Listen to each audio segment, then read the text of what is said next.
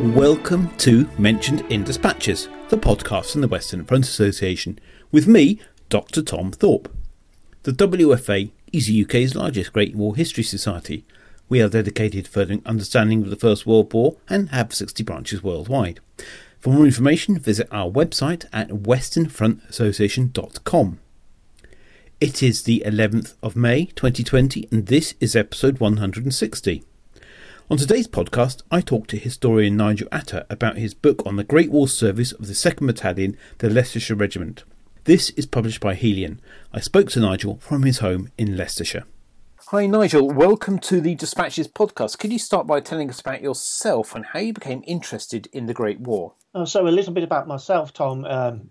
I consider myself to be an independent scholar of the First World War. Um, I'm a founder member of the Leicestershire, Leicester and Rutland branch of the Western Front Association. I've been a member of that and active member of that, been on the committee, give papers. Um, my interest in the First World War started when I uh, discovered my great-grandfather's service records on a genealogy site. And it was one of those hair on the back of your neck moments when I think it's military history sheet downloaded and I could see um, my great-grandmother's name and my, my own grandmother's name and great-aunts that, that I knew as a as a child. And from that moment, I've never really looked back. I think uh, the First World War has been me been with me almost every day. Um, did a little bit of study at uh, Birmingham University, which led me to publish my first book on the Eighth Lincolns, and then subsequently uh, this uh, second volume on the second Battalion Leicestershire Regiment.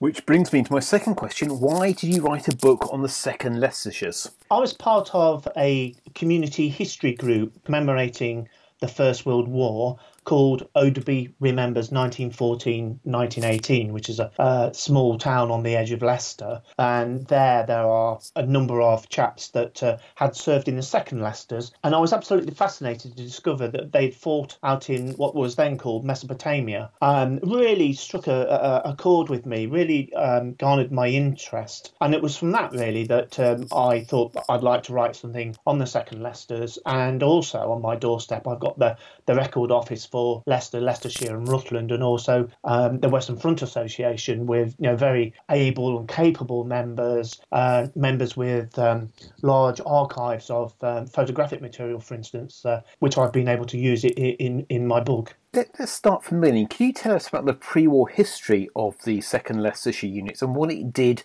before the outbreak of war? So they are in India from nineteen oh six. So they swapped Uh, around with the the first battalion, um, so they would serve um, a home battalion and then a, an overseas battalion. The overseas battalion being in India, that's where they did a lot of their training, and these were made up of, you know, mostly full-time professional soldiers, you know, career soldiers, and they were a very good battalion. The second Battalion Leicesters were the best regiment at arms, for example, at the sixth Division Assault at Arms in nineteen oh eight. So the sixth Division of the Indian Army is out there. second Leicesters are part of that. But they, they're very capable being the best regiment at arms. And then the following year, the battalion won the Division Shooting Trophy, uh, being the best shooting regiment in the Southern Army. Um, so together with all of the military training, they also um, have gymkhanas, play lots of rugby, football, cricket, any sport that you name it, uh, they probably that they played it. So what you have is a combination of very competent and capable soldiers and and very fit uh, as well. And were they largely made up of, of men from Leicestershire in the pre-war army? Yes, I mean, a majority of the men were from Leicester, not necessarily exclusively. You'd get people from um, the East Midlands, branching out to the to the West Midlands and Birmingham, and then you'd get, you know, one some wastes and strays from perhaps some of the bigger cities, Liverpool and, and from London. So let's start at the beginning of the war, August nineteen fourteen. So second Battalion Leicesters are at a place called Raniket, which is in northern India. Apparently you can see uh, some of the, the foothills of the Himalayas from there. And what it, uh, Raniket was the battalion headquarters. Uh, so they had, you know, their, their, their base was there. They had a church there. They had their military parade ground. There was a cantonment there. And it, in actual fact, it's still a military base there today. Now, in October, the battalion lands in Marseille for service in France. Can you tell us about what it did uh, in, on the Western Front during nineteen fourteen and nineteen fifteen? Indeed. So, the, the, as you say, the battalion arrives um, in October nineteen fourteen, together with, one might say, the rest of the Indian Corps. So you have um, uh, the Meerut Division and the Lahore Division, and, and they go up to up to the front, and they are sort of a, a fire brigade, really, in my opinion. They are involved in quite nasty uh, trench warfare. It's, you know, getting towards the winter, so they're involved in the Battle of Festubert in nineteen fourteen, and also uh, the Battle of Givenchy in nineteen fourteen. And it's at Givenchy, actually, where quite famously they um, capture a number of uh, German machine guns, Maxim machine guns. And in actual fact, if you go to the Royal Leicestershire Regimental Museum, you can see one of these uh, Maxim machine guns on display. They're also involved in the Christmas truce, so they You know, go out into no man's land and uh, shake hands and uh, exchange addresses and that sort of thing. Um, but their first, I think, really major action um, on the Western Front is at the Battle of Neuve-Chapelle. Uh, so the, the, where they uh, attack on the on the tenth of March, consolidate on the eleventh, and then repel uh, the German counterattack um, on the twelfth.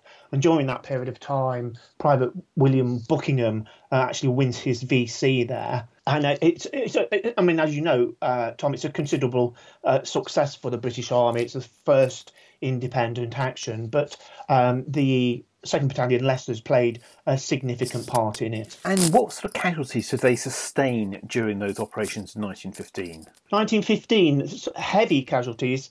Um, in at the Battle of Loos, for instance, they were part of a diversionary attack uh, at the Moulin de Petrie, which is just just up from uh, Neuve-Chapelle. And in that attack, they lost approximately twenty officers and a good four hundred or so uh, casualties uh, in, in that particular action. Now, in late nineteen fifteen, the curtains draw on their time on the Western Front, and they're sent to Basra, where they join the seventh Meerut Division in what is modern-day Iraq. So what are they doing in Mesopotamia during nineteen sixteen and nineteen seventeen? So they're involved in uh, the majority of actions to relieve Townsend's forces at Kut al Amara. Um, so Kut, um, Kut was the base in which Townsend w- was uh, encamped, uh, surrounded by the Turks, and um, it, it was second Leicester's and the um, Tigris Corps, as it became known. It's their job to try and rescue them. So they were involved in all of those actions, uh, pretty much leading up to the twenty-ninth of April, when uh, Townsend surrendered. And that was a really difficult war. The weather was absolutely atrocious. It was either freezing cold or boiling hot. The the Turks were very tenacious. Once dug in, they were very difficult to eject from uh, a trench system, which could hardly be seen. I mean, one of the things that um, uh, was fascinating in Mesopotamian campaign is that there, you know, there were no roads, there were no railways, there were no maps, and you know, you, you read officers' testimony that says actually we, we really don't have a very good idea of where the Turks are. So what you have is, you know, a sort of grey sky, grey sand, and you only really know that you've come across the Turkish trenches when you fall upon them. Except that from about, you know, anything from five hundred yards, you'll be you'll be fired at, but not really knowing where that fire is coming from. The, the relief force goes to, to, to get Townsend out of oh, the pickle he's in at Kut, and they, they obviously fail. He surrenders. What do they do for the rest of their time in sort of late nineteen sixteen into nineteen seventeen? Well, it suffers a lot during the summer months, with uh, summertime temperatures being up to fifty degrees centigrade. There is a new commander, takes over the Tigris Corps, and uh, this chap, Maud, who had been commander of the thirteenth Division at Gallipoli, uh, transforms the whole army in Mesopotamia. He is methodical, he cares about his troops, and it's from the end of nineteen... Six, the December nineteen sixteen that things start to get moving to such an extent that by the eleventh of March nineteen seventeen uh, they've already um, captured recaptured Kut al Amara and actually gone on to capture Baghdad. So Baghdad um, is captured on the eleventh of March nineteen seventeen, and from that point onwards it's a pursuit really after the Turkish army. So towards the end of nineteen seventeen, October, November nineteen seventeen, they actually are at a place called Tikrit, um, which is in, in northern Mesopotamia, not that far from Mosul. And uh, Tikrit is where the late Saddam Hussein actually um, uh, was born. And that, that's where they see out their service. So, so nineteen seventeen, it, it's really a matter of of of pursuing the Turkish army. What's happened is that uh, a number of men have been taken out of the Turkish army to fight elsewhere. So the forces, the Turkish forces, have been weakened. Um, I, I, the, the important thing is that um, arms, men, military intelligence is better. Uh, the planning of operations is better, uh, and um, so uh, pretty much the um, Turkish army are on the back foot, and um, as I say, Second Battalion Leicester's end their uh, military operations in Mesopotamia at uh, Tikrit. And now we, we come on to their third and final deployment, when they're taken from um, Mesopotamia to the Palestine theatre, and they land in Egypt on the twenty-second of January nineteen eighteen. So can you tell us about their actions in Palestine? Uh... They arrive in Palestine and nothing very much is going on. Um, you, you, you have to take into consideration in March uh, nineteen eighteen, of course, the Germans had launched their Uh, massive attack on the Western Front. So some of the British divisions um, that had been um, in in Palestine were t- were, were transferred to um, the Western Front. To replace those, uh, seventh Meerut Division uh, was sent to firstly to Egypt to undertake uh, a bit of training, and then properly they uh, are in Palestine, which is today would be modern day Israel, where they have some minor operations against the, the Turks.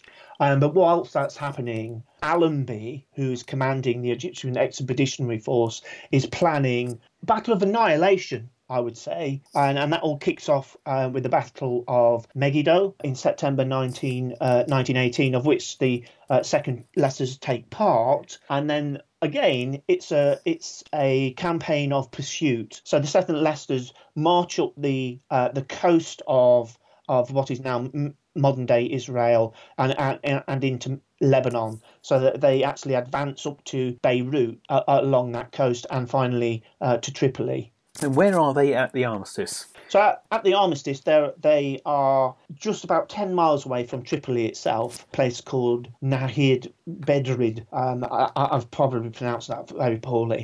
Uh, but yeah, they're about ten miles away from, from Tripoli in the Lebanon. When you look back at the four years of service of the unit, what sort of casualties did the unit sustain? I know you've actually got a list of all the men in your book, but what sort of numbers are we talking about? Um, I mean, significant numbers. I mean, but casualties doesn't necessarily mean dead. So I've, I, I've done a, um, some research on the Commonwealth War Graves Commission's numbers. And so from nineteen fourteen through to nineteen eighteen, um, we're looking at uh, just over a thousand names, uh, either men buried or, or remembered. But the actual casualty t- figures for Neuve-Chapelle, for instance, was uh, three hundred forty-three, Festubert another two hundred twenty-nine. At Loos, as I said, it was twenty officers and four hundred thirty men. Sheikh Sahad, which was the first action um, in Mesopotamia, is another three hundred casualties there. But what you have to take into account at that point in time is the battalion was probably only about just over six hundred strong. So, you know, without reinforcements, it would have, you know, it would have, it was just dwindling away.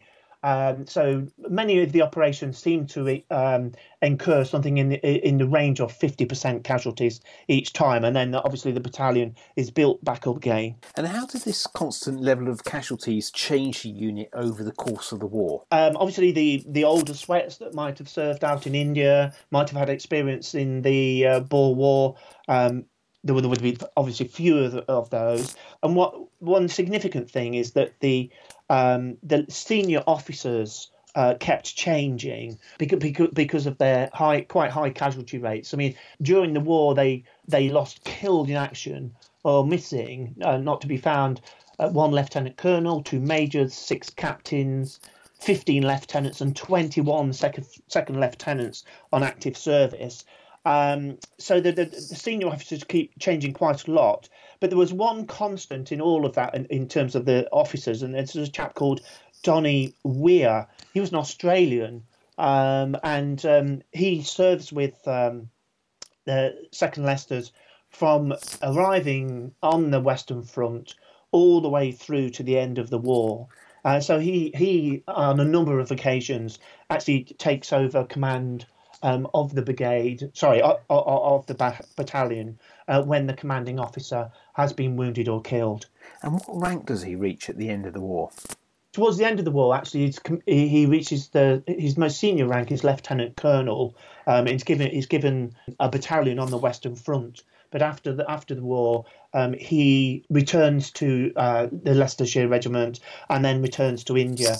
One of the interesting things about uh, Donny, Donald Weir is that his uh, letter archive is actually kept by the Record Office, and um, there are twelve bundles of letters. He, he was a regular writer. He would write to his mum on every uh, on every occasion uh, that he could, and that, that's a, a fantastic archive. To it almost destroyed my eyesight reading grey pencil on grey paper, but an absolutely fantastic archive to delve into, perhaps for the first time actually. And so, can you tell us about the story of Ernest Beaumont? It sounds a rather tragic uh, episode which you mention in your book. It is. Um, Um, Ernest Beaumont was uh, a shot at dawn. So he had enlisted in nineteen oh nine, um, was out in India when the battalion came over to the Western Front, and he was charged with desertion. And he, his his defence is quite weak, really. Well, his written defence, that is. We we, we have the court-martial uh, records um, are, are available to us.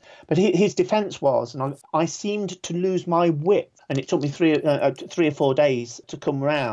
Um, part of the problem was that he had already been punished earlier in the year. Um, this is early nineteen fifteen, uh, Tom. So he'd been punished earlier in the year and he'd got f- field service punishment number one. And we don't, the, the records don't tell us what for, but it could well be for absence or some other misdemeanor, of course. But on the he he was found to have been deserted. A a sergeant um, from the Leicesters identified him and tried to arrest him, and he sort of slipped through his his grasp. And then some weeks later, he was found again, but in this time he was in the company of a French lady, a French woman. So it's possible that he struck up a relationship with her, may well have been living with her. So there was a full court martial. So Charles Blackadder. It was the battalion, brigade, corps, army, and finally army commander, uh, Sir John French, all signed his death warrant. So I went through the, the entire chain of command after having um, the court-martial, and um, he, he was shot on the twenty-fourth of June nineteen fifteen, and it would have been by members of his battalion as well. And finally, Nigel, where can people get your book and learn more about your research? So my book is available um, from Helion, and I'm very grateful uh, to Helion for um, being interested in, in this work and in this research. Um, it's been available now just for the last couple of weeks or so. Um, of course, all, all the booksellers will have it available as well. Nigel, thank you very much for your time. Excellent. Thanks very much, Tom. You have been listening to the Mentioned in Dispatches podcast from the Western Front Association with me, Tom Thorpe. Thank you for all my guests for appearing on this edition. The theme music for this podcast was George Butterworth's The Banks of Green Willow. It was performed by the B B C National Orchestra of Wales, conducted by Krish Russman and produced by Biz Records. This recording is part of a collection of orchestral works by Butterworth performed by the B B C National Orchestra of Wales and supported by the Western Front Association. This is available from all good record stores under the record code B I S two one nine five. Until next time.